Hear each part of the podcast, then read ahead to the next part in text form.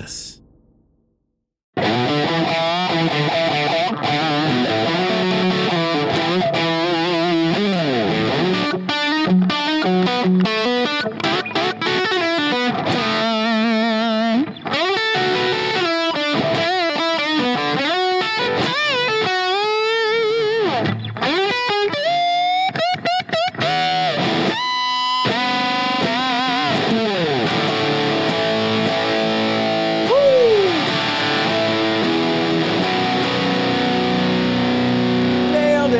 One take Jake, baby. One, two, three.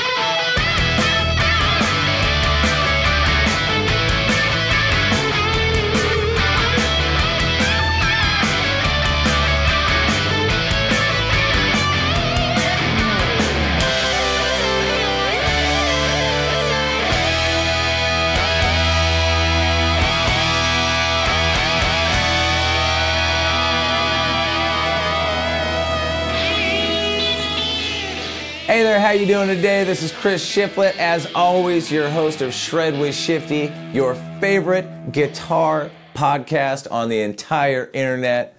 Got a great episode today with my pal Charlie Starr from Blackberry Smoke. But first, I want to address something I keep seeing in some of the comments on these videos, and that is people uh, saying things like, I look stoned. I want you to know that I am not stoned. I don't even smoke weed, nothing against it, but I never take performance-enhancing drugs for these shows. Uh, I just have a really bright ring light because I'm old, man. If I don't have it, I look like this. So you don't want that version. You want the ring light version, trust me. But it makes me squint all the time. So I guess I look stoned, but I'm not stoned. We would never condone that sort of thing on a family-friendly show like Shred With Shifty. Come on, you know me better than that.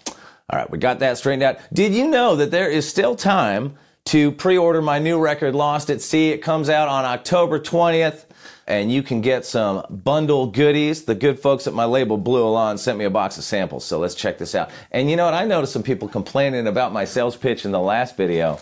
So if you can't figure out how to fast forward a YouTube video, then you just better sit back and enjoy the ride, because this one's gonna be even longer. Look, we got Shred, no, we don't have Shred With Shifty picks, we got Shifty's Tackle Shop picks. Can you see that? Can you see that? I'll tell you what, I think this is my favorite thing. I think this, I think you're gonna like this. Look at this. We've got a Shifty's Tackle Shop mug. Look at that mug. Whoop, how do I get that in there? Look at that mug, bright red, red and white. Kind of like a certain, you know, football team you might be a fan of or you might not be a fan of. Little squishy soccer balls. I got my logo on there. Little squishy soccer balls. Don't you want to get some of those? Those are pretty good. Beer koozies. Look at that beer koozie. This uh, kind of tumbler coffee mug thing for if you're on the go. For all you out there on the go, you got to fill that coffee, jump in your car, get to wherever you're going. It's like a keychain, floaty little guy. I don't know what that does, but it does something good. C Ds, vinyl, you know, there you go. Whoops, where's the camera? Where's the camera? It's really confusing when you're watching yourself on the screen. Look at that. Look at that. Lost at Sea. So there is still time to get yourself a fancy bundle. Get on over to Chris Shiflett Music dot com and uh, pick one up today. And while you're there, did you know that it is time once again for my third annual Hometown Holiday Hoedown, coming back to beautiful Santa Barbara at the Soho. Check out these killer lineups. We got Jim Lindbergh, first night, December twenty-second. Jim Lindbergh, lead singer from Pennywise, plus surf legend Tom Curran opening the show. And then the next night, December twenty-third, my good old pal Joey Cape from Lagwagon and the uh, bluegrass stylings of Gandy Dancer. It is going to be a really good time. So ho, ho, ho, go pick yourself up some tickets uh, today. And, you know, follow me on socials. And you can always watch the ad-free version of every episode of Shred With Shifty over on volume.com slash shifty. All right, let's get to today's episode. Okay, on today's show, we got my buddy Charlie Starr from Blackberry Smoke breaking down his solo from Waiting for the Thunder. Charlie's not only one of my favorite dudes, but he's a guy with the most amazing collection of vintage guitars I think I've ever seen anybody take out on the road. And he's not just a guy that has all the cool gear, amps and pedals and guitars and all that stuff. He's a guy that knows how to make all the cool gear sound really good. He's got tone and feel for days. And, you know, there aren't too many people in this biz that I that I come across whose tastes run from, like, Randy and Eddie all the way to Don Rich and Roy Nichols. But uh, but Charlie's in that Venn diagram of, like, you know, classic rock, eighties rock, and country, kind of where they overlap. Kind of like me, which is probably one of many reasons we became fast friends once the once I went out on tour with Blackberry Smoke back in twenty nineteen. Um, I think we're about the same age and definitely grew up listening to a lot of the same music. Uh, I should mention right here that Blackberry Smoke has a brand new record called Be Right Here coming out on February sixteenth, and the first single, Dig a Hole, is out now, so go crank it up. But first, this is Charlie Starr from Blackberry Smoke on Shred With Shifty. What's up, Charlie? Welcome to the show. Hey, man. Thank you for having me. How are you? I'm good. I will tell you that you are my first interview for this brand new guitar show. I'm honored.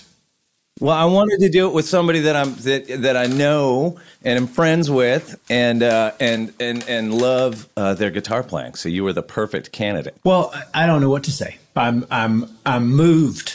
I'm honored, and I I love what you've done with the place. Look at behind oh, you. Yeah. That's fantastic. Yeah. Look at that. It's my new man cave. Yeah. If you could see, I mean, I've been like going to the. Um, you know, to the camera shop and picking their brain and buying, like, colored gels and all kinds of stuff. Trying wow. To get, oh, yeah. Oh, yeah. Okay. And, you know, that's not easy for me because I'm something of a Luddite, and this has, like, forced me yeah. to... Uh, but that's part of, of what this new show will be. We'll sort of, like, you know, not so much with the camera gear, but with uh, with guitar stuff. I'm I'm just hoping to learn. I want to be a sponge. What is a camera? You. All I have is a is a phone. What is a camera shop? Oh, man. All right. I'll, I'll I'll send you my guy. Yeah. Yeah, I got a guy. Um, anywho, uh, crazy that we were just over in the U K at the same time and almost ran into each other. My first thought was like, wait a minute, they're on tour over? Why aren't we on tour with them? I know, why not? Next time. Yeah, absolutely. How you was can... it? How was your shows? It was good for us. Was it good for you? It's fantastic, yeah, great crowds. Did you do the Holyhead to Dover ferry and all that stuff? Calais to Dover, rather? No, because we didn't get over onto the continent. We were oh. just uh, we were we kicked it off in Dublin and then um, and then went over to Glasgow and, and worked yeah. our way down. Oh, I love Glasgow as well. But don't you love the the get on the ferry at two thirty a.m. and you you have to go upstairs and eat a full a full Irish or English breakfast? You have to. Yes, because um, you can't stay on the bus, right? You can't. They won't yeah. let you. It's illegal. Yeah. Um, I, actually, I wouldn't want to be on the bus when the ship starts going down either. That'd be that'd be pretty scary. I've done it before. I stayed. I didn't say anything to anybody. I just stayed, and I wish that I hadn't because it was a three-hour, fifteen-minute ferry ride. And I hope I don't have some. I don't. I hope I don't cause some international incident by telling this. But um, you, you're going to get banned from Germany. Uh, the, I'll, we'll edit this out. Yeah, but the bus driver later was like, "Don't you ever do that again because that's extremely illegal." I was like, "Okay, well, I didn't wake up. Sorry." Um. We were talking before we started a little bit about that show out at the Ryman that, that I got to open for you uh, just a few months ago, which I don't know if you know, but I've only ever played the Ryman as a solo artist. I played it once with Foo Fighters years ago, but I've only played it as a solo artist twice, and both times were opening for The Smoke. I love that. I know, me well, too. I love your band, and I, I, I you know how um, Nashville shows can be, and like, there's really uh, a lot of guests and family and stuff and friends, yeah. and uh, even though that's not our hometown, but it's close. Um, but I went down and watched it. it the, that Chris Shiflett show was new to me because I hadn't seen that band uh, and that show. And you were hitting hard, my friend. I was wow, blown, blown away, and and learned some things just a few minutes ago that you told me about the show that I didn't mm. know, but. Man, great job. Well, you know, I got to say, I, I went out into the crowd during, you know, we played our set and then went off and changed my shirt or whatever and stopped sweating for a minute. And then I went out into the crowd up where John was mixing up in the balcony. And, you know, the Ryman, for people that haven't been there, obviously everybody knows the Ryman. It's the you know, the mother church and legendary venue and a, and a pretty magic room. And I went up to where John was mixing you guys up in the balcony. It just sounded so good. Oh. And if I remember correctly, the song that we're focusing on today, Waiting for the Thunder, your son came out and you guys actually traded off licks in the guitar solo, right? He did. Um, I was so proud.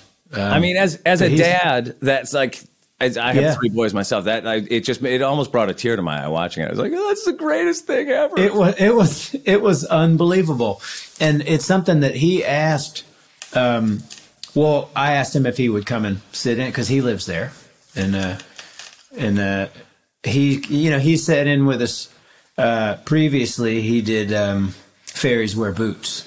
Oh wow! Uh, and that was great, and we swapped solos on that, and. Uh, I kind of was like, you want to do that? And he's like, well, I don't want to do the same song again. So I was like, that's right.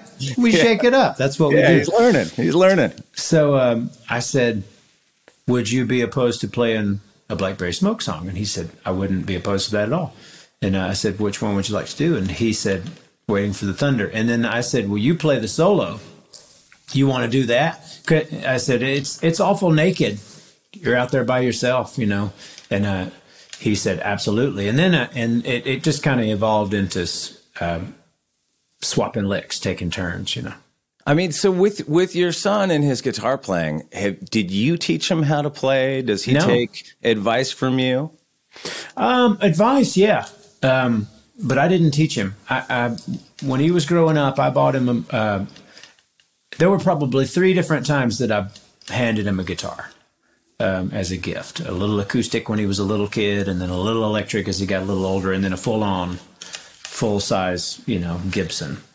And uh, I was trying to get the hook in him, and uh, it and it wasn't working. He was like, okay, sort of just a little flippant about it, you know, more into skateboards, more into soccer, which and uh, but I didn't push because nobody ever pushed me. I think that I, that pushing is the wrong thing um, to do. And uh, so I just was like, well, it'll be there when he decides to come to it. And and it bit him hard. And it was because of Guitar Hero, the video game, mm. believe it or not. And it, it didn't come, and that's not playing, obviously, but it was information, the information that he got from that game. So yeah, I remember him coming to me. Those songs in his head. Totally. He came to me and, and said, uh, I didn't know Eric Clapton was in Cream. I was like, oh, here we go. I, you know, I, as I'm listening to you tell all, all of that, I have had a very similar experience, um, specifically with my youngest son. But with all my kids, you know, we sort of made them play instruments when they were real young.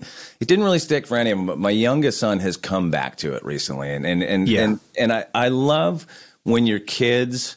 Uh, get into the music that you love and know well, but they don't have any of your baggage, right? Timeline with it, and they don't exactly, you know, they, it's it's like all, it, it, like you know, music from the past. So they don't know, like, no, this is the period that we think is cool, and then this uh-huh. period is, you know, not as cool, or you know, all that stuff. It's it's the greatest thing, and I love to just kind of zip my lip and watch them explore yeah. themselves, you know. Well, I got to. Uh... The uh, same thing or a similar thing. I started r- reliving uh, some of these memories, like coming full circle to some of these memories. And he got very into the Allman Brothers, and because Jessica was on the Guitar Hero uh, game that he was playing. So he's like, Dickie Betts is great. I'm like, yep. And he learned that. And then Eddie Van Halen, that bit him hard. Mm. And, and that was... Me too, when I was eleven, twelve years old, there was, that was it. That was the be all end all. And uh, I started to remember, I was like, oh yeah, you know what? When I was twelve years old, you had to choose. It was either Eddie or Randy Rhoads. You couldn't have both. You had to, it was it was A or B. Right. And, uh, oh, those I, were funny arguments, man. No way, Kiss is better than A C D C. Nuh-uh. I mean, it was a real thing, and, the, and we had fights about it. And I was like, right. well, I was always, I was always Team Ed, man. That was... That was our jam. And so he's like, yep, me too. Okay. Well, that's okay. Great. Because I wanted to get into that. How old were you when you started playing guitar? I was six. My dad, uh, he's a bluegrass g- guitar player and um, singer, strum. He's a, not a lead player. He's just a rhythm strumming guy and, and a, a troubadour. And uh, he gave me same thing. He's like, here you go. Because I was always banging his D twenty-eight around. And he's like, whoa, wait, wait, hold on, hold on. I'm going to get you one. And uh, and then he taught me G, C, and D and how to how to play Wreck of the Old ninety-seven, you know. And, and I was like, this is great. I just want to make music. I just want to I want to make songs, you know. And, uh, and then uh, I heard Led Zeppelin and Black Sabbath and and even the Stones and the Beatles and things that were on the radio at that time in like nineteen eighty-one, eighty-two, you know. Sure. Um, but man, in eighty-four, when I really, when my ears really opened for the first time, like really, I think, and I heard Van Halen, I was like, oh man, okay. Then did you go back and like get their whole catalog? I did. I, well, the first album I bought with my own money was nineteen eighty-four. And uh, and it was because of M T V, and it was all, that was all happening. nineteen eighty-four was a big year for people my age, man. It was. Oh, yeah. I think we're like, about the same age. And I remember going to the record store and buying nineteen eighty-four when it came out. Yeah. They were just, that's a, Brandon, our piano player, we talk about that a lot. He's like, man, nineteen eighty-four was a windfall of a year. I mean, with movies and music and pop culture, it was it was pretty pretty well, huge. What were the other big rock records happening at that point? Thriller was right around that time, right? Okay. I mean, um, um, or maybe that was eighty-three. I can't remember. And it's in it's in the wake of the first couple Ozzy solo records with totally. Randy Rhoads, who you mentioned, and it's in the wake of the first Dio solo record. Yeah, which is a big one for me. The the Rat uh, Invasion of Your Privacy or Out of the Cellar. Oh um, right. My right, sister right. was a big. She loved that, and and that they sort of stood out for me as being a band that had really good songs. You know, and they had that really slick production, that Sunset yeah. Strip production, but they had really they had good Warren DeMartini. That's right. Yeah, yeah. Um, but she also loved Huey Lewis and the News, so it was really kind of all over the place. Which also, who also had really, really good songs. And they, M T V at that point is starting to play all the heavy metal bands that that I loved, which you yeah. couldn't, you know, up until that time, you never really saw unless they came through your town. You never saw what these guys looked like when they were moving around and stuff. So that was that was a big part of the draw for sure. Yeah, absolutely. So um, at what point in all that do you go, Dad, this D twenty-eight is cool, but uh, I want to strat with a Floyd Rose? Like when, when did you make that switch? Well, he was not interested in any of that. So I circumvented Dad and I went to Mom, who was a rock and roll person. She loved the Beatles and the Stones and Bob Dylan. And, uh, and I was like, I have to have an electric guitar. And she, she let me borrow twenty-five dollars. And uh, there was a there was a guy in my hometown named Bubba Lewis, and he had a guitar for sale, and it was a Mose Wright copy, but he had it all striped up like Eddie Van Halen. So I went down and bought it, and it had a Bigsby on it, which I was like, well, that'll do that thing, right? It'll go, oh. But it wouldn't. It would only go, you know. Yeah. Uh, but I took it home, and I and didn't then have put a, your guitar wildly out of tune. Totally. Well, he and, and he told me uh, I didn't have an amp, and he's like, uh, he taught me some some things on the guitar. He taught me how to play a couple of. Oh, I didn't know what a power chord was at that point. I only knew these, you know, the cowboy chords. Cowboy chords. And yeah. He's like, look, no, this is way, and I knew bar chords, B A R R E, bar. And he said, no, no, you don't have to do that full thing like that, man. Just these two fingers.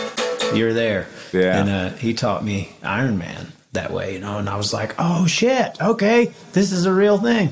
You know what's and, funny about the bar chord, but the the B A R bar chord for me, uh, this was yeah. a bad habit that I got into right away when I first started playing, which you just mentioned, you, you just use your two fingers. I just used my pointer finger and my pinky. Yeah. And that still screws me up to this day, because I was just going, you know, like that, like that instead of using three fingers, you know what right? I mean? And to this day, I, I think that I will never like have good coordination or, or finger strength because of that, that one little technique mistake that I made when I first started playing. I don't know. I think that's all you need. That, that was Bubba Lewis's approach.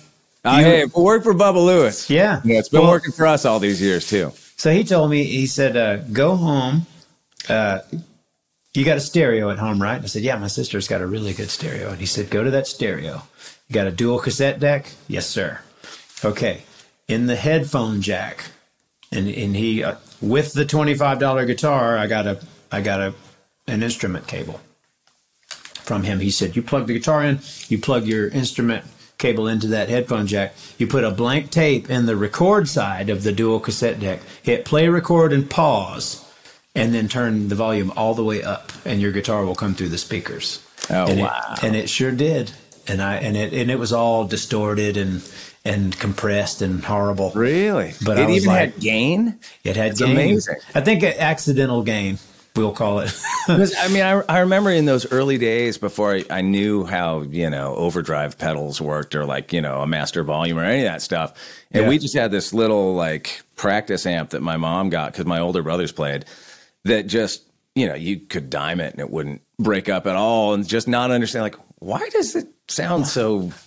You know, uneventful when I'm so playing. Nice. That Why doesn't is it so sound nice? Like Randy Rhoads at all, man. Yeah. Yeah. yeah. Well, uh, I I think I wound up. There's probably probably uh, what I was doing with that stereo was incorrect, and and I wound up uh, completely destroying it. In a, yet another fight for my sister and I, but but but for a few days it was glorious. Oh, I bet. Were Were yeah. you a disciplined guitar student? Yes, when you were learning. Really? Yeah. Mm-hmm. Were you like setting the metronome and playing your scales and going, no, you know, five B P M faster every time and all that sort of thing? Not like that. It was more um, the rewind, play, learn, listen to the lick, rewind, play, rewind, play, or with, even with the record with the needle. Um, I had to figure out how to play, disciplined in that way. Like I was not going to give up until I learned how to play those those licks and those songs. Did you take a lot of lessons? No, I, I I went for um, when I was young with the first acoustic guitar, the six-year-old uh, era. Uh, my dad took me to. It was a music teacher. He wasn't really a guitar teacher. He was an all-around music teacher. He played piano and and banjo and guitar, and uh, he would just sit and jam with me. I remember he would sit and he he he uh, showed me this little thing. He said, "I'm going to show you this little Spanish tune," and. Uh, He would play this E seven, and then like a an F, and, and then he would he would go like just play, just go, and uh, it was like a I'm a six-year-old kid and we're just jamming. He wasn't really teaching me any specifics like you do like this and you do like this. He saw that I just wanted to make a tune somehow on it, you know? Right, right. And, uh, and, and so, he inadvertently showed you something that sounds kind of like heavy metal. I mean, how great. I think what he was sort of instilling in my young mind was a little bit of theory, maybe. Mm.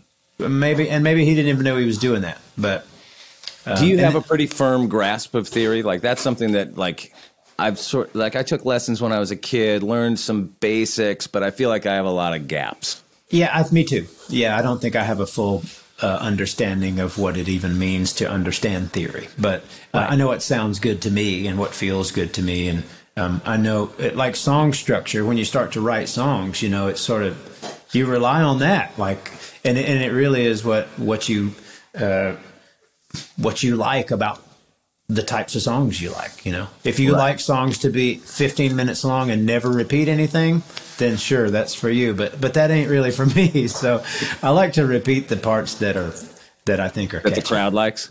Yeah. Well, so when did it go? When did um, it go? You talked about, you know, Eddie Van Halen and some of the folks you were listening to that were the lead guitar players, which was that was a great era. That was like the Guitar Hero era. Yeah. Um, and so when did it go from you're learning cowboy chords and putting that together and maybe a couple of scales to like learning something where you went a lick or some specific thing that you went, I'm a lead guitar player now? Oh, you know, I think that, I don't know, because I, I would struggle, you know, with, and uh, I, I I really wanted to be able to play like like Eddie, and I couldn't do it. Um, yeah. The well, solo stuff. Good. We all wanted to learn Eruption, and we would learn parts, and as soon as we got the tapping part, we're like, I know it, you know. Yeah. But um, I, maybe it was, uh, well, I remember... Um, uh, listening and loving all different kinds of songs, not just, you know, um, the heavy metal guys, and, and even loving The Cure. And and first learning the... Uh-huh. And I remember thinking, well, that's a solo. I got it. Right, right. So, um, I don't know. Maybe that was the first... the little solo lick that I learned that was like, okay, well, this is not not all that hard. And that's that, by the way, is a great solo to learn because it's just straight down the diatonic scale. Yeah. You and know, I think, isn't it like...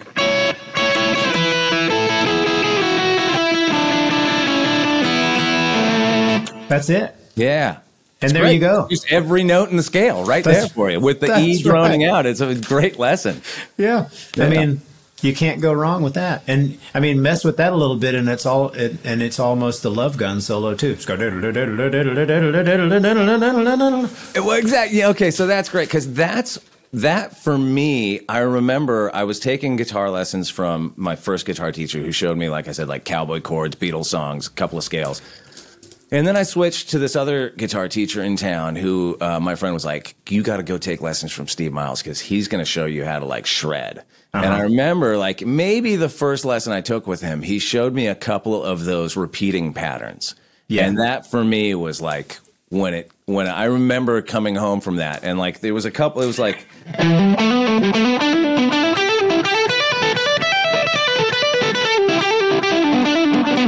Like that kind of thing. Uh-huh. And then the but the one that was really the most important was, you know, because that you could just do that endlessly. Stay there forever. You know what I mean? That sort of thing. And I remember that was the moment for me that I just went, yeah, yeah, I got it. I'm a lead guitar player now. That's the, that's the that's the lady's favorite lick right there. Well, there's all those ones. There's like those basic ones that like I still go to. Like I'm I'm curious. Like for you, when you walk into a guitar shop, I think of it as like my guitar shop lick. Like yeah. when I walk into a guitar shop and there's a beautiful guitar sitting there and you've never played and you pick it up. There's we all have our sort of go to things that we do to you yeah know, to see what the action's like, to see what the neck feels like. Maybe it's plugged in. You see what it sounds like. Uh-huh. What's your guitar store like? I mean, that for what I just played for me is mine, you know, or like that kind of stuff. Like, what's what's the thing when you walk into Guitar Center to the vintage room or what, whatever that when you pick up that that uh, beautiful guitar, what's what's the lick that you play to check it I, out? I always play an A, A and E. I'm not sure why, because I because why not G? But it's always like.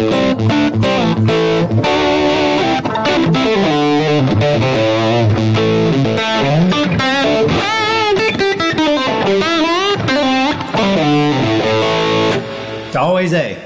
I love it. What you just did right there demonstrates everything that I love about rock and roll and honky tonk and country guitar playing. It's that thing of like, oh, how do, this is where my lack of uh, of of uh, of um, you know. Uh, theory is going to come into play here, but it's that thing of knowing when to throw in the extra notes, the flat five, the minor third to the major third, the flat seven, the six, all that stuff. And you just, in that one little demo right there, you kind of did all that. Well, thank you. That's, well, that was my, my music store lick. All right, we're going to take a break. We'll be right back after this.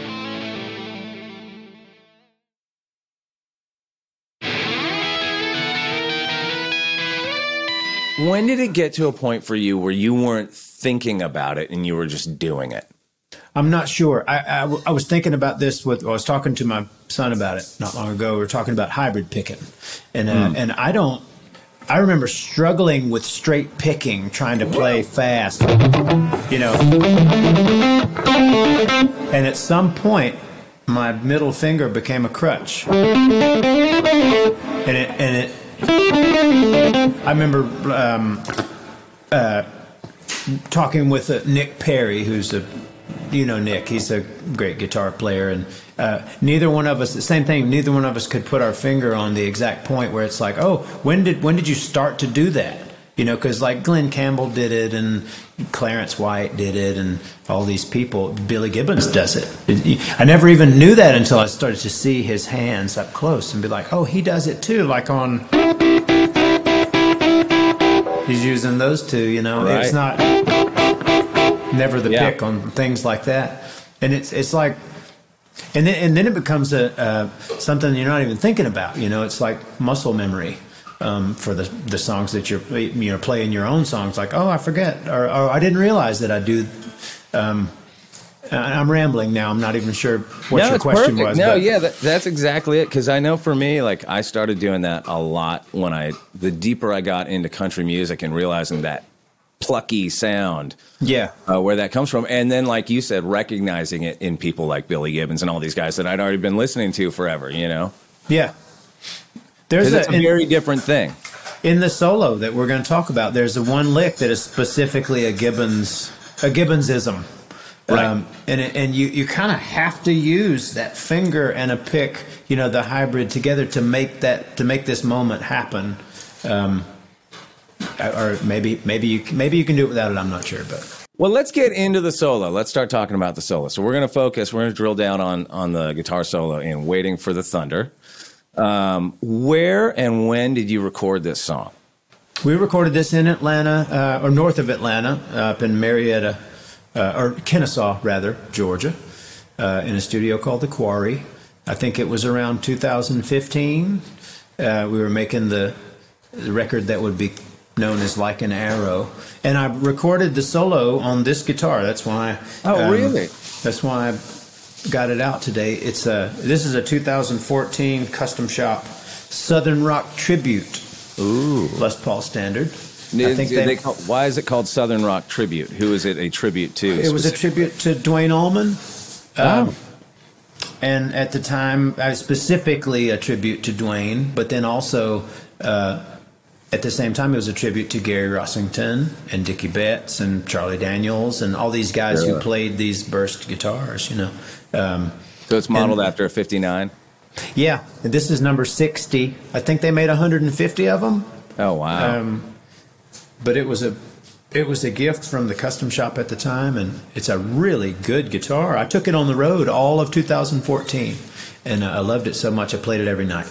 And oh, so wow. when we went into the studio and we were recording these new songs at the time, um, I remember this solo. I remember thinking it needed a it needed a humbucker guitar, and this one happened to be there. I was like, well, that's a Uh, yeah, that, that, that'll work. And you'd um, already taken it out on the road and got some sweat and some scratches on it? Yeah, and it's completely stock. I didn't change anything. It's oh, wow. Custom Bucker pickups. And does Gibson just wind those themselves in the mm-hmm. Custom Shop? Yeah. Wow. Do you remember what amp and pedals and all that sort of thing you had going that day? Yeah, I didn't have a pedal. This was a nineteen seventy-six fifty-watt J M P Marshall through a four twelve cabinet with greenbacks. And it was... Uh, I've never been somebody who dimes my amp. Um, some people do, I guess. I don't. Um, I just, you know, you find it, start at noon with every knob and then change the tone stack to where that. You want it to be, go from there. But I had it pretty, I had it, I had it, I had it uh, it was pretty loud because you can do that in the studio. You know, it was sure. rattling the windows, but, um, and it's fairly dry too, if I remember. There's not much, I don't know if there's any reverb on it. It's pretty, some maybe some room. Yeah, it sounds real in your face. Yeah, it was dirty. Uh, when you're putting together a solo in the studio, um, what's your approach there? Do you did you have it worked out before you went in? Do you just kind of noodle till you find the thing that's working and then refine it? Or are you winging it every time and every time it's a different whole different set of licks? It depends on the song, I think.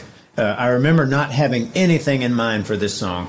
Um, I knew it was going to be stops and starts, and and uh, and so as a you know as a songwriter too, you'll think of a solo as like, okay, well this is almost like another verse. Yeah. So um, it needs to have some uh, some theory, um, and maybe a theme, you know, or some sort of it, following the melody is always a great place to start. I've sure. I found is is playing the vocal melody, but I didn't really play the vocal melody on this. But I noodled around for a minute and. Uh, And then landed on something that I liked and just kind of followed where it where it went. Well, it's um, super hooky and lyrical. It's like I love when solos do that. You know, it's when when you can sing the part.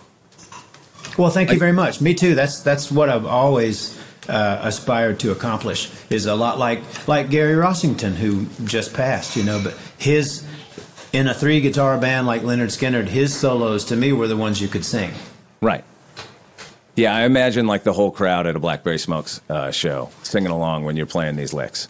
Oh, I hope so. So when, what's it like in the room? Do you have all your bandmates, and I'm speaking from experience here, all your bandmates on a couch behind you, sort of short order cooking you while you're, while you're working it out? Or are you no. like, get out of here, let me do this? No, they leave now. Yeah, they're...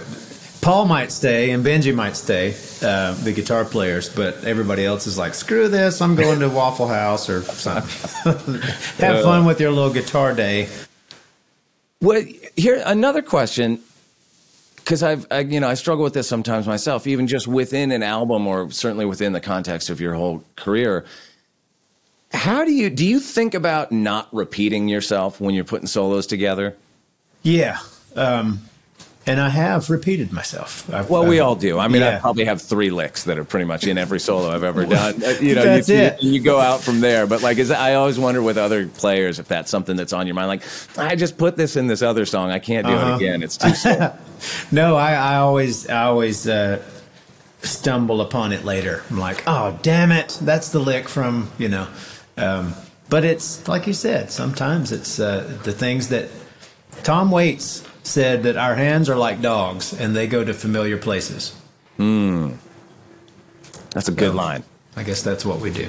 Well, I always love that about Eddie Van Halen. Like when you when you listen to a lot, there's there's certain themes, certain things that he does in a mm-hmm. lot of different solos. You're like, oh, it's that thing again from the one. Yeah. You know? I mean, that that's kind of beautiful, really. Totally. Like, I mean, it worked for Chuck Berry. Well, especially if you're lucky enough to have like a long career and make a lot of records. I think it's yeah. it's great. Charlie, I feel like we've done a lot of talking. Let's we get have. To, let's get to some playing. Let's do wanna, it. Are you ready to play the guitar solo in Waiting for the Thunder real, real slow so us mortals can get a grip on it? I am ready.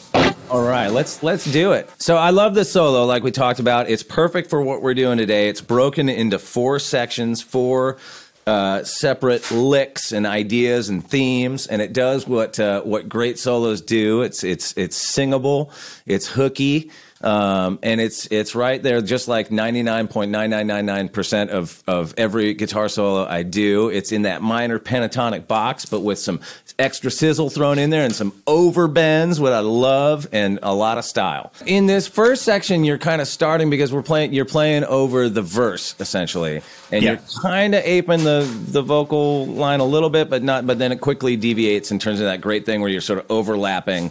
I love when solos start a little low too.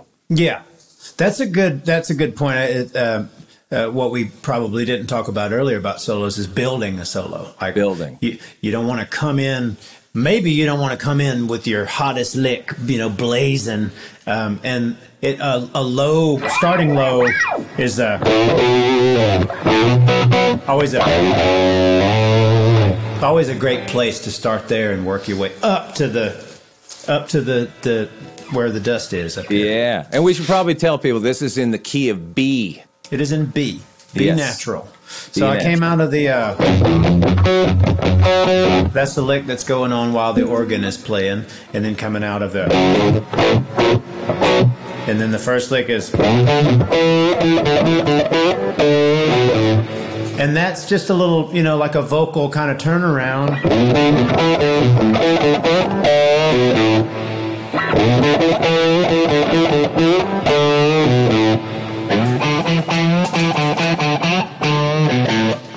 And then right after that is the little Gibbonsism I was talking about. Yes. Um, that's it goes. Uh, so I'm picking the the E or uh, the A string up there at the ninth fret, and underneath it at the seventh fret on the D string, I'm plucking with my middle finger. So and there's lots, there are lots of style points there because you've got not only are you doing that that that pluck. But you're letting those those notes overlap each other. That's where you yeah. get that good, that flat seven thing happening over it. It's got the slur. Tom Bukovac calls it the slur. Yeah.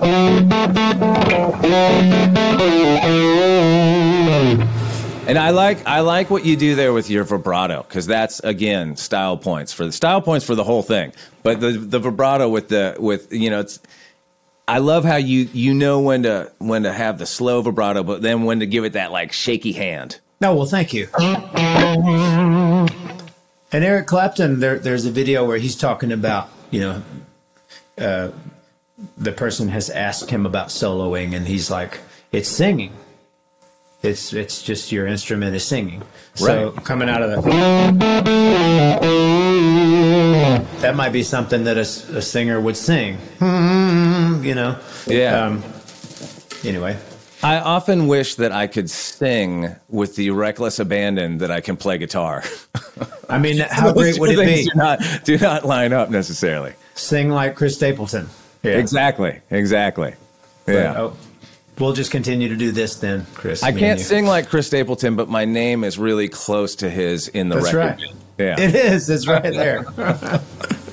uh, all righty, cool. So what? So it is. So let's just recap that.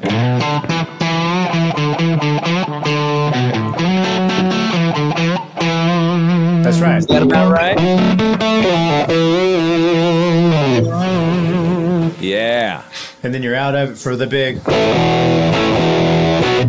Now, when the... you're playing that live, do you go back to the chords? Or are you like, we got three guitars in this band. I'm just, I'm going to hang up here. I'm just going to do this for a second while I can reset. Uh, yeah, I let they they handle it. Nice. Um, and the, the beauty yeah, of a three guitar band. That's right.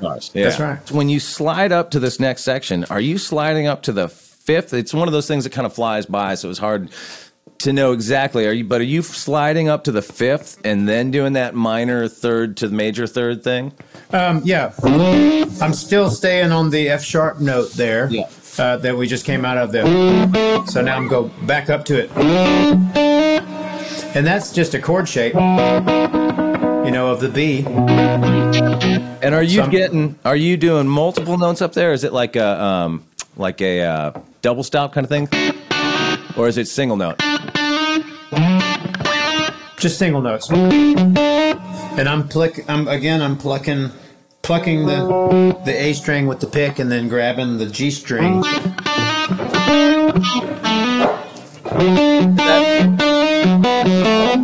Yeah. And it's and that middle finger's working through that whole that whole little part. Right? That's right. That's my dog. He's helping out. Oh, Diggs, good. Hush. There's no, a jogger, we want to hear his opinion about your tone, man. Well, he loves that. He knows. That do- He's excited about that double stop lick. That's his favorite. You trained your dog well. I love it. So that yeah, the uh, and you kind of mute those notes a little bit. They're not wide open. They're a little bit hushed. You know, kind of like.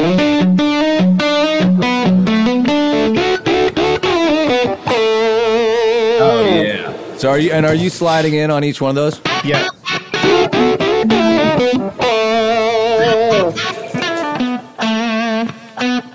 Are you kind of sp- yeah. uh, sliding?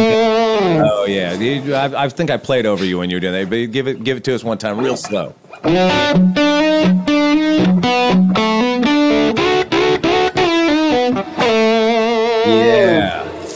ultimate style. I love that kind of that. Um, I can't obviously play like Jeff Beck, but he would do so many of those sliding down two notes. Right. That was, right. And that's so that's that's different. And when I don't know about for you, but when I hear something like that, it's all it's a, such an ear catcher. Like oh, totally. And okay, it's all, huh? like I wonder if that comes from actual slide guitar playing because there's a lot of that. Maybe slide, you know where that sort of reversing directions thing. Uh huh. Maybe it's something that Derek Truxton he does with the slide. Like he'll come from from an extremely high position to a way down right. into a. Um, Yeah, buddy, you get them. Yeah, you get those. You get those like, uh, like what's the one I'm thinking of? Well, I don't have a slide on, so that doesn't sound good. We're gonna edit that out. It's probably the hardest lick in the solo.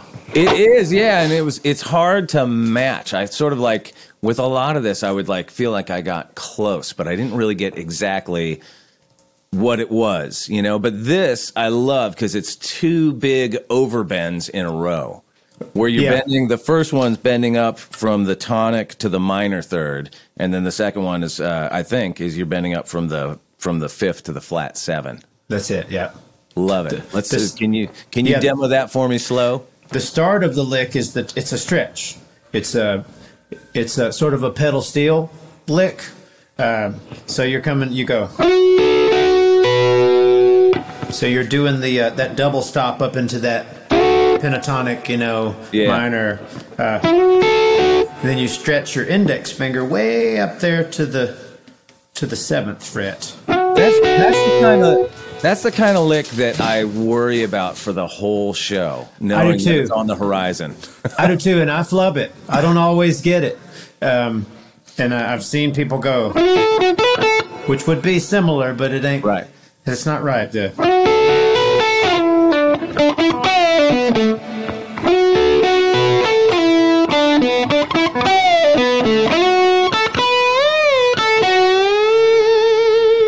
And it should be noted you're doing this with a very dry, unforgiving tone. It's got yeah. some grit on it, but it's very unforgiving. So when you miss that note, everybody knows it. Everybody knows. It's a great big... Uh, I, I saw an interview where the guy said, that's a great big matzo ball hanging out there. Um, but I, as I listen...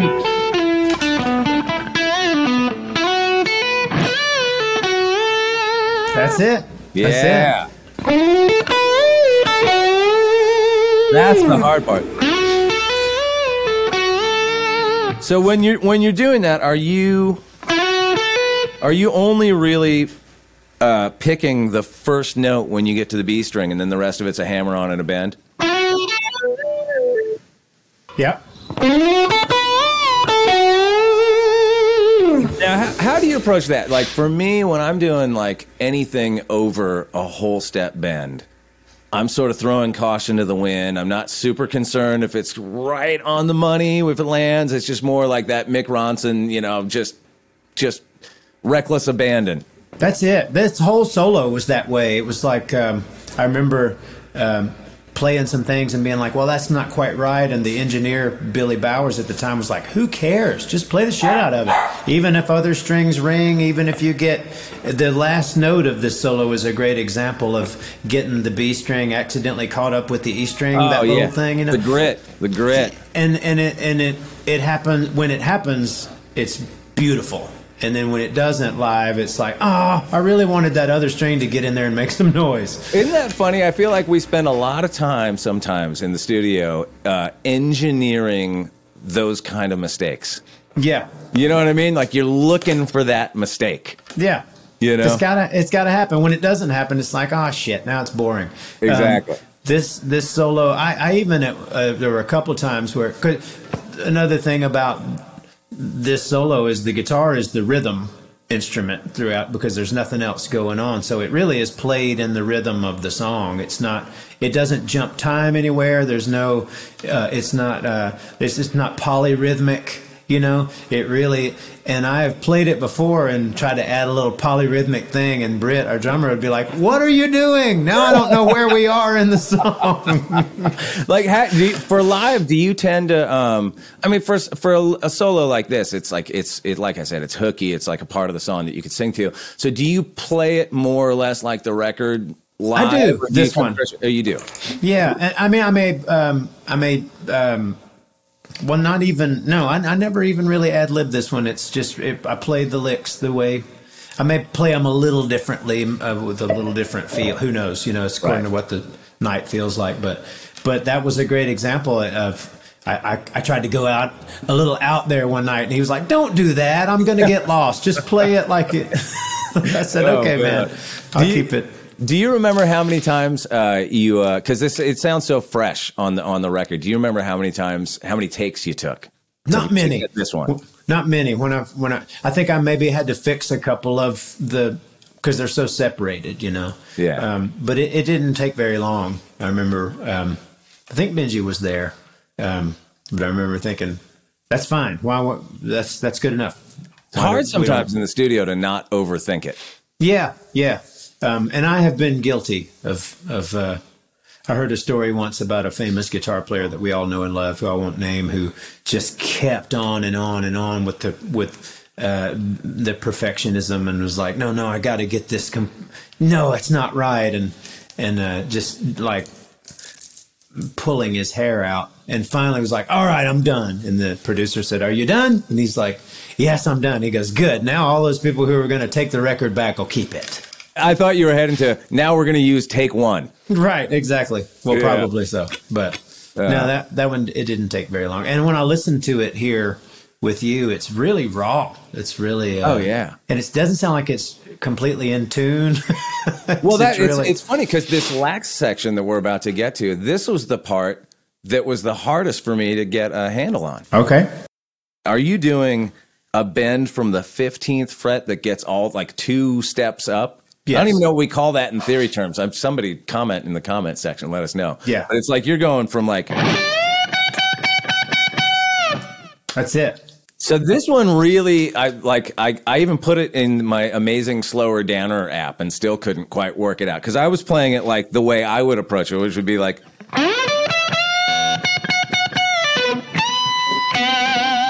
but that's not it at all, right? Yeah, it's a.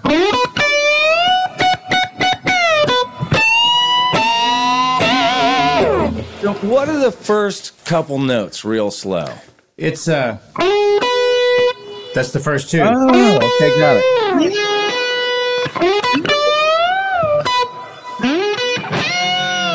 it. Yeah, that's it. And I'm just ripping off Mike Campbell, sounds like. Well, that, okay, let's talk about what that is for the young guitar players at home. You've got, uh, what is that? That's the sixth to, that's like a major, that's like exactly what we were talking about before, where it's a, a little bit of the major scale, a little bit of the minor pentatonic thrown, yeah. thrown together. So you're going from the sixth to the to the tonic, up to the minor third, yep. and all the way up to the fifth.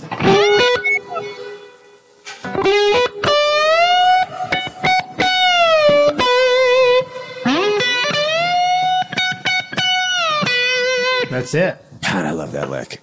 That and that totally is uh, like, you know that song "The Stealer" by Free, uh, Paul Kossoff, where he goes. Oh, so wow. That same kind of... Where, where, are you, is that, where are you playing?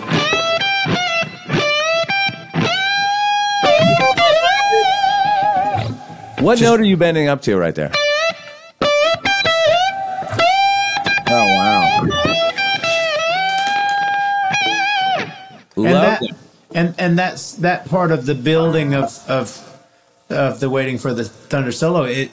It it, did, it never felt like it needed anything to be played fast, like a fast lick, but it needed something extreme, um, a little unhinged, and uh, that was about as unhinged as I could get as a bend. That uh, and that that again, like you when you when you mentioned earlier, like live, I never know if it's going to be a good clean bend or it might have every other string ringing at the same time. Right, the more the merrier. Yeah, because that's, right. that's that's that's an amazing thing. So you've got a, there's a lot going on there. You've got that uh, major scale to minor scale thing.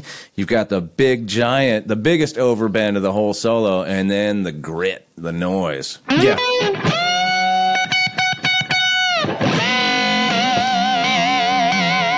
That's it. Love it. Gotta grab those two notes on accident. Well, that's the whole solo. Could you, would you be so kind, uh, so we don't get sued by YouTube or whatever, um, yeah. and just play it for in its entirety? Sure. So coming out of it.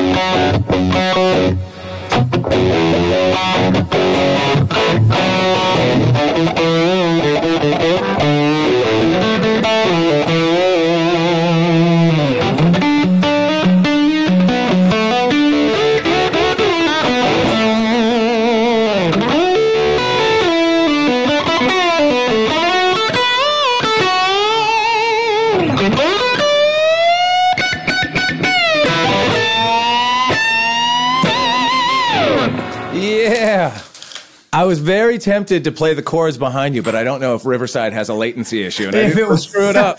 Remember when you and I played "I'll Be You" on Instagram Live? Do you remember that? Yes. During yes, COVID. Yes. And I'm sure it didn't line up at all, but boy, it was right. fun. Yeah, but we, you know, those were the early days of lockdown when we were all struggling to figure uh-huh. out how to entertain the people. My wife watched it on her phone uh, in another room in this house, and she was like, "That sounded weird, babe."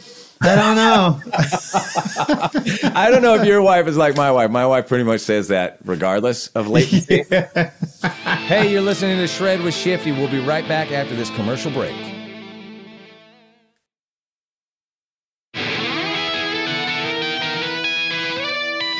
Hey, I I, uh, I thought it would be fun to ask the people if they had any questions for you, and I got some good questions off uh, off the internet. Oh, okay. Um, First one from Kurt Cornell is, uh, ask Charlie Starr if he ever tires of kicking ass. Never. No, Never. I'm, I'm too oh, young. I do that. I I'm, do still, that. I'm still too young, Kurt. That's right. That's right. And when you talked about uh, buying your first record in nineteen eighty-four, you really meant two thousand four. I know. That's that. right. Yeah. There are a whole lot of folks that wanted me to ask you um, about your love of Les Paul Juniors. Which I yeah. know you to have, like, I mean, I remember that when I first went out and did shows opening for you guys back in twenty nineteen, being um, pretty amazed at your, I think your vintage guitar collection that you take on tour with you alone is like one of the more impressive ones I've ever seen. So I can only imagine what you have back at home. But do you have a lot of Les Paul Juniors? I do. Yeah. Yeah. I have double digits. Um, I love them. And they're all, they're, they, they all have a fingerprint. There were also a lot of questions about your pedal board, but um, we could just direct people to your rig rundown, which I saw you filming, but I haven't watched the actual rig rundown. But if yeah. you want to just do a, maybe a quick, uh, like what's the one go-to pedal that you just can't live without kind of thing? Well, I got a couple of those. I, I love uh, Analog Man, uh, Mike Piera. He makes great stuff. I love um, he, he. I love his fuzzes and his Beano Boost and the King of Tone, which I'm using right now. Um, just unbeatable stuff. Um, also, uh, Piedmont Electronics, the aluminum Falcon. Um, I don't have a real Klon because I don't want to spend, I would love to have one, but I don't know that I would be allowed to spend five thousand dollars on a pedal. but, but that's and, why you uh, have those purchases shipped straight to your studio. Not yeah, that I'm saying I do that. That's right. Yeah. yeah. I send them to Chris Shiflett's studio. There um, you go. But I have a really nice, uh, a nice sounding clone of, of the, the famous Klon called the yeah. Aluminum Falcon. It's really good. Um, and and the uh, uh, the Super Trim full tone tremolo. Um, I ah. use it. I even use it with amps that have tremolo. I just love the sound of that pedal. Um, How do you set it? Like nice and slow or real blah blah blah blah blah. Um, it depends. I, I kind of have an off and on really where, um, just to, if I wanted something extreme, I could get down on my hands and knees and change it, you know, but, but I kind of keep it pretty, pretty strong. The intensity is pretty strong, but not terribly fast. But are you, do you do much of that live? I'm trying to think if I've ever seen you get down on your knees and start adjusting delays and things. No, that looks bad. I, I'm not into that. I'm not into that. The older you get, the harder it is to get back up. Yeah. Um, yeah. Okay. Here's another one from, uh, from uh Skydog Disciple that, that I, this got my attention because I always think about this myself. He wanted to know about your tone for slide guitar, because you're a great slide guitar player. Um, I know for me, I always feel like I I I'm I grit my amp up too much, but I want that all that grit because I feel like if I don't, I'm, then I'm not getting sustained. So how do you like? What's your amp pedal settings for when you're playing slide? I don't do anything different really um, for slide than than for just playing with my fingers, but um, um, it'll be a specific to the guitar.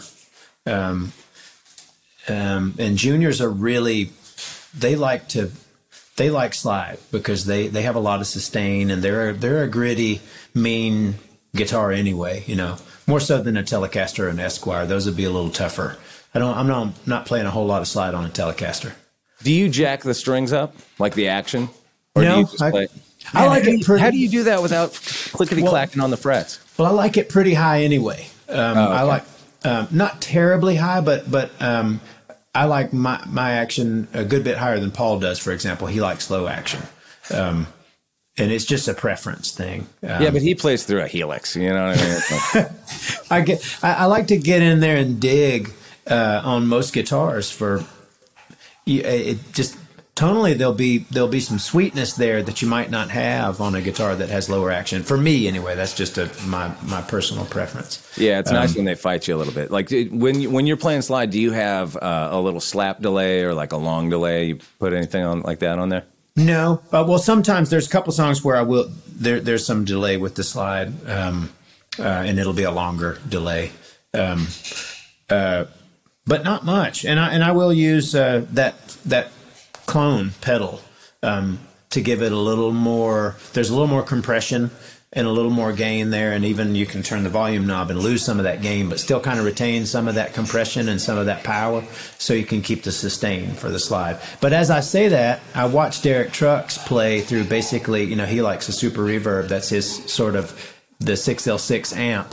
and he plays with really low action, and it sounds like he really likes for his slide to hit the frets, and it sounds cool. You can hear him sometimes, like there's a strange little nuance that happens when he plays, and he has no problem whatsoever with it. So, but he's the king, so who knows? Right, right. Interesting. Yeah. Um, All right. Uh, Spicy Beans wants to know, and I think this is an interesting question here too, and since I know you to be a bit of a gear hound, I'm curious to hear your answer here. If you were going to Frankenstein uh, a guitar together, what would all the components be from each one? Huh. Like, what would the final product be if you're, you know, like the Eddie Van Halen Frankenstein guitar? Like, if you just took the neck from this and the pickup from that and the body from, you know, what would that, what would that wind up being? You know what? It would be a piece of mahogany body, like a Les Paul Junior, and it would be a an early to mid sixties uh, rosewood fretboard Telecaster neck, Telecaster or Esquire, nice beefy one, um, with a Bigsby and a P ninety, and uh, maybe a maybe a P A F in the neck. Ooh. That's my Frankenstein guitar. I love it. Yeah. Do you own that guitar that you just described? Is that I, in your vault somewhere? I don't. It needs I to be. Oh, it ne- and it needs a B-bender, too. Oh, there you go. Well, now I know what to get you as a uh, yeah. you know, as, a, as a thank you note for uh, for being on the show. Dear Fender. Yeah. Could you relic uh-huh. exactly this? uh, since we're on, we kind of talked about this with Slide, but somebody wanted to know your uh, string action and like uh, string gauges and pick gauge. Well, I like ten to forty-six for strings. Um, that's all I've ever really used. Picks, I like head, fin- basically like old Fender heavies. Um, these are Intune G P, but it's the heavy gauge. Well, what shape is that? Is that like a triangle shape? What is that? No, it's just a oh. little, it's okay. a Blackberry Smoke pick. Oh, look at that. Love yeah. it. Um, I tried those um, Dunlop. Oh, my see? dog's on my pick. Your dog? Yeah, my little I dog. That. I used yeah. to put my kids on there, but then I wound up switching it. Fantastic. Your kids are like, don't put me on your pick, Dad. It's not yeah, cool. They're, they're old enough now. They're like, dude. Yeah, enough. Stop it. Yeah. We get it. You love us. Yeah. It's cool. Just yeah. please stop. I'm a, gr- I'm a grown-up, Dad. Stop yeah. doing that. um, I'm sorry. I cut you off when you were explaining something about your pick. Oh, no. Just that it's uh, – I, I tried some uh, – the Dunlop – like the, uh, remember those uh, Herco with the, they're, they kind of rough on oh, either yeah. side? Yeah, I dig those. Dig those. And uh, the, they had, they sound good. They have a thing. And uh, but then uh, just for simplicity's sake, it's like, okay, these are fine. Dude, you are so great. I love you. I love your guitar playing. I love you and too. You are just a wonderful, wonderful human being to talk to. And I feel like I learned a lot in this interview. And um, I'm going to cop all your licks, at least all the ones from this solo. Same to you, Chris Shiflett. Oh, man. I appreciate you. you so much, man. I love you, too.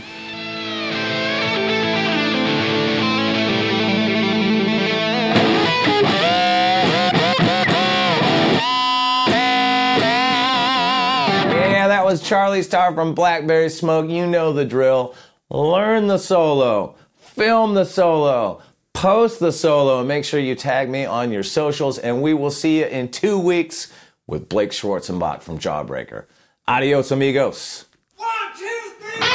Shred with Shifty is created and hosted by me, Chris Shiflett, and produced in partnership with Double Elvis, volume dot com, and Premier Guitar. If you're digging the show, make sure you hit that follow or subscribe button so you get our new episodes when they come out every other week. volume dot com is a free platform with live stream performances, concert broadcasts, and a video archive that includes performances by Brothers Osborne, Stone Temple Pilots, Dierks Bentley, Weezer, and more. Shred with Shifty is produced by Jason Shadrick. Our executive producers are Brady Sadler and Jake Brennan for Double Elvis. Engineering support by Matt Tahaney and Matt Bowden. Our video editors are Dan DiStefano and Addison Savan. Special thanks to Chris Peterson, Greg Necron, and the entire volume dot com crew. Adios, amigos.